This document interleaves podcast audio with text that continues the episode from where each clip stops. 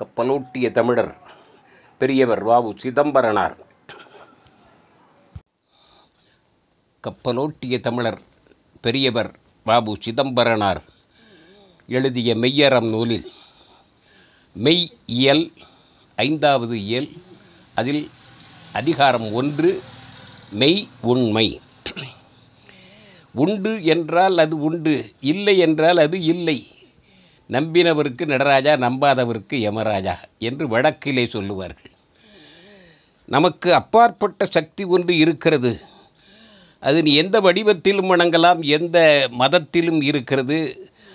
அந்த மதம் கடந்த ஒரு பொருள் இருக்கிறது அதை இயற்கை என்று பெயர் சொல்லலாம் அல்லாஹ் என்கலாம் சிவபெருமான் என்கலாம் வைகுண்டம் என்கலாம் எந்த வேணுமானாலும் சொல்லிக்கொள்ளலாம் ஆனால் ஒரு பொருள் இருக்கிறது. அதை எப்படி உண்டு என்பதை இந்த அதிகாரத்திலே சொல்லுகிறார். விளக்கம் தருபவர் வீரவநல்லூர் கவிச்சுடர் முத்தையா. உயர் கரி சுருதி யுத்தி அனுபவம் இந்த நான்கு முறைகள் உண்டு என்பதற்கு நான்கு வழிமுறைகளை சொல்லுகிறார். தூயர் பகருரை சுருதி என்ப எது மெய் என்பதற்கு இந்த நாலு வகையிலே நாம் உணர முடியும் என்று சொல்லிவிட்டு ஒவ்வொன்றுக்காக விளக்கம் தருகிறார். அனுபவம் வரைக்கும் நான்கு. கரின்ன சாட்சி? உண்டு என்பதற்கு என்ன சாட்சி இருக்கிறது? இந்த உலகம்தான் சாட்சி. ஸ்ருதி என்றால் ஆகமங்கள் முன்னோர்கள் செய்து வைத்த நூல்கள் அருளாளர்கள் பாடி வைத்த பாசுரங்கள் அதுதான் சுருதி அது எல்லா மொழியிலும் இருக்கிறது. யுத்தி கருதல் அளவைன்னு சொல்வது தத்துவங்களை எங்கே புகை இருக்கிறதோ அங்கே நெருப்பு இருக்கிறது என்பான். உத்தி என்பது இலக்கியம் படைத்தலிலே முப்பத்தி ரெண்டு உத்திகள் இருக்கின்றன. அந்த உத்திகளை மூலமாக இறை அப்பாற்பட்ட சக்தி இருப்பதை உணரலாம். அடுத்தது அனுபவம். அவரவர் அனுபவம். அவரவர் வினைவழி அவரவர் வந்தனர். அவரவர் வினைவழி அவரவர் அனுபவம். அதனால் அனுபவத்தின் மூலமாகத்தான் சொல்ல முடியுமே தவிர பிறருக்கு எடுத்துக்காட்டி இவ்வளவு உதாரணம் சொல்லி விளக்க முடியாது. தூயர் பகருரை சுருதி என்ப சுதி என்றால் இசை சுருதி என்றால் வேதம். முன்னோர்கள் எழுதி வைத்த ஆவணங்கள் வேத பாடல்கள் பனுவல்கள் திருமுறைகள் திருமறை பைபிள் இதெல்லாம் சுருதி. இதன் மூலமாகத்தான் அந்த உண்மையை நாம் அறிய முடியும். பல மத தூயரும் பகர்ந்துளர் உண்மை. இது ஒரு மதமல்ல எல்லா மதங்களும் சொல்லுகிறது உண்மையை. அந்த உண்மையை ஏற்றுக்கொள்ளுவதும் தள்ளுவதும் அவரவருடைய விருப்பம். ஆனால் கட்டாயப்படுத்தக்கூடாது. இந்த இங்கே இங்கு வாருங்கள் இதன் மூலமாகத்தான் அடைய முடியும் என்று வற்புறுத்தும் பொழுதோ திணிக்கும் பொழுதோ ஆசை காட்டும் பொழுதோ கட்டாயப்படுத்தும் பொழுதோ வரி விதிக்கும் பொழுதோ அந்த உண்மை பிறழ்ந்து விடுகிறது. உண்மையான பொருள் என்பதை அவராக உணர்ந்து பின்பற்ற வேண்டுமே தவிர கட்டாயப்படுத்துதல் கூடாது. தூயரும் பல ஞானிகளும் பகர்ந்துளர் இது உண்மை. ஏது சில கொண்டு ஓதுவது உத்தி. காரணங்கள் காரியங்கள் விளைவுகள் இதையெல்லாம் காட்டி இப்படி இருந்தால் இன்னது இருக்க வேண்டும் என்று சொல்லுவது உத்தி. முப்பத்தி ரெண்டு வகையான உத்திகள் உண்டு. ஆதலின் ஆதல் நிலவல் அழிதல் இவன் உள இந்த உத்திக்கு பிறகு சொல்லுகிறார் இந்த உலகத்திலே கண்கூடாக பார்க்கிறோம். பொருள்கள் உருவாகின்றன உருவாக்கப்படுகின்றன நிலவுகின்றன காக்கப்படுகின்றன அழிதல் உருமாறி அழிகின்றன. படைத்தல் காத்தல் அழிதல் இந்த மூன்று நடந்து கொண்டே இருக்குது எல்லா உயிர்களிலேயும். இவன் உல இதை பார்க்கும் பொழுது நிச்சயமாக ஏதோ ஒரு பொருள் இவற்றை உருவாக்குகிறது காப்பாற்றுகிறது அழிக்கிறது என்பது நமக்கு தெரிகிறது. எவை செய்ய கர்த்தா அவசியம் என்க.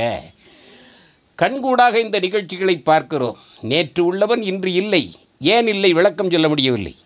எல்லாரும் நூறு வயது வரைக்கும் வாழலாமே. அஞ்சிலே போயிருந்தான் ஆறிலே போயிருந்தான் அறுபதில் போகிறான் நூறு வயசு வரைக்கும் இருக்கிறான். அப்போ அவை செய்வதற்கு கர்த்தா அவசியம் என்க.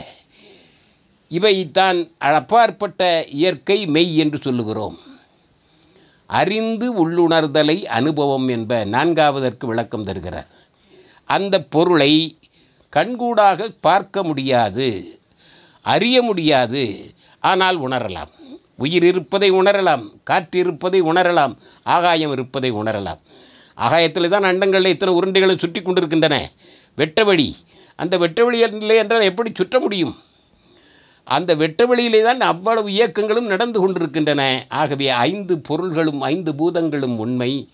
இதை உணர்த்தத்தான் முடியும் உணரத்தான் முடியும். அறிந்து உள் உணர்தலை அனுபவம் என்ப.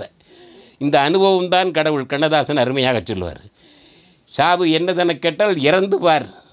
இன்பம் என்ன என்று கேட்டால் மனம் பிடித்து பார்னு சொல்லிட்டு கடைசியில் அந்த அனுபவம் என்பது என்ன என்றால் அது நான் தான் என்று கடவுளை சொல்லுவதாக முடிப்பார். அதுபோல அனுபவம் தான் கடவுள். இந்த நான்கு முறைகளிலேயும் மெய்யை நாம் அறியலாம் உணரலாம். பார்க்க முடியாது. இந்த நாலு வகைகளுக்கும் விளக்கம் தந்துவிட்டார் அறிந்து உள் உணர்தலை அனுபவம் என்ப. பவம்னா பிறவி அனுபவம்னா தொடர் பிறவி. புது பிறவி எடுத்து தான் அதை கண்டுவிட்டான் என்றால் புதிதாக ஒரு பிறவி இன்று புதிதாய் பிறந்தோம் என்று பாரதி சொல்லுவார். அது வரைக்கும் அதை முடியலை உணர முடியலை. அதை உணர்ந்த உடனே அவன் மறுபிறவி ஆகியிருக்கிறான் பவம் அனுபவம் என்ப இடருறும்போது மெய் எண்ணுகின்றனர் பலர். இந்த கடைசி மூன்று அடிகள் அற்புதமான அடிகள். துன்பம் வரும் பொழுது அந்த மெய்ப்பொருளை பல பேர் எண்ணுகிறார்கள். ஐயோ இப்படி கொடுத்துட்டே நான் இவ்வளவு நல்லது செய்திருக்கிறேன் என்று புலம்புகிறார்கள். கண்ணீர் விடுகிறார்கள் கதறுகிறார்கள். துன்பம் வரும் பொழுது அந்த மெய்ப்பொருளை தேடுகிறார்கள் அடைக்கலமாக நுழைகிறார்கள். அப்படியெல்லாம் செய்யவர்கள் பல பேர் இருக்கிறார்கள். ஆனால் பாவம் செய்ய உளம் பதைப்பது அனுபவம். அந்த துன்பம் ஏன் வருகிறது? நோயெல்லாம் நோய் செய்தார் மேலவம். நீ துன்பம் செய்ய போய் தான் அது வருகிறது என்ற அனுபவம் இல்லை. பாவம் செய்ய உள்ளம் பதைப்பது அனுபவம். ஆக இனியாவது துன்பம் பிறருக்கு செய்யக்கூடாது. அதை பதைக்க வேண்டும். அப்படி செய்யக்கூடாது என்ற எண்ணம் விதையாக ஆழ ஆழ் மனதிலே பதிய வேண்டும். அதுதான் அனுபவம். அப்படி நினைப்பவர்கள் மிகச்சிலர்.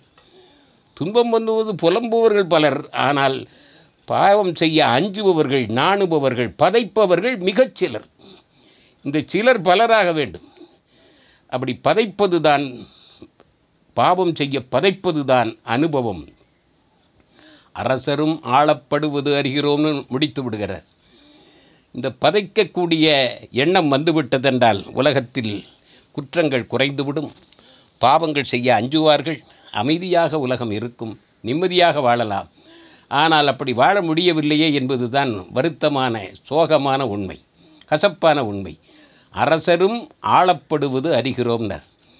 ராஜாக்கள்லாம் சௌரியமாக இருக்கிறான் மகிழ்ச்சியாக இருக்கிறான் ஆனந்தமாக இருக்கிறான் நாம் நினைக்கிறோம். அவனுக்கும் துன்பம் வருகிறது ஆட்சி மாற்றம் வருகிறது. கூட இருந்தவனை கவிழ்த்து விடுகிறான். அரசரும் ஆளப்படுவது அறிகிறோம். அது இயற்கை சூழலால் எதிரிகளால் துரோகிகளால் இந்த மாற்றங்கள் எல்லாம் வருகிறது. அவரையும் ஆட்சி செய்வதற்கு ஒரு சக்தி இருக்கிறது. அதுதான் மெய். நேற்று சாதாரணமாக இருந்த அரசராக இருக்கிறான் சாதாரண வீரனாக இருந்தவன் தான் நெப்போலியன் சக்கரவர்த்தியாக மாறுகிறான். சாதாரண மனிதராக இருந்தவன் சிவாஜியாக மாறுகிறார். மாராட்டிய மன்னராக மாறுகிறார். யாருக்கு எந்த பதவி எப்பொழுது வரும் என்று சொல்ல முடியாது. அப்போ அரசன் ஆவதற்கும் இறை இயற்கை சூழலும் அருளும் தேவைப்படுகிறது. அரசரும் ஆளப்படுவது அறிகிறோம் என்று அந்த மெய் நினைத்தால் அப்பாற்பட்ட சக்தி நினைத்தால் எவனும் எப்படியும் மாறலாம் ஆகலாம். அந்த சக்தி என்பது மெய் என்பது உண்மை. அந்த உண்மையை த உண்மையினுடைய தன்மையை ஐந்து அதிகாரங்களிலே சிதம்பரனார் விளக்குகிறார். அற்புதமான அதிகாரம். அதைத் தொடர்ந்து அடக்கம் விளக்கம் சேர்தல் உணர்தல் என்று பிரித்து கொள்ளுகிறார் அந்த மெய்ப்பொருளை விளங்கி தெரிந்து கொள்ள வேண்டும். அது அடக்கமாகத்தான் இருக்கும். அதை அறிந்தால் மட்டும் போதாது உணர வேண்டும். உணர்ந்து அதனோடு சேர்ந்து மகிழ வேண்டும் என்று சொல்லி நிறைவு செய்கிறார் என்று சொல்லி அதிகாரம் ஒன்று நிறைவடைகிறது. வாழ்க மெய்யரம் வளர்க சிதம்பரனார் புகழ்.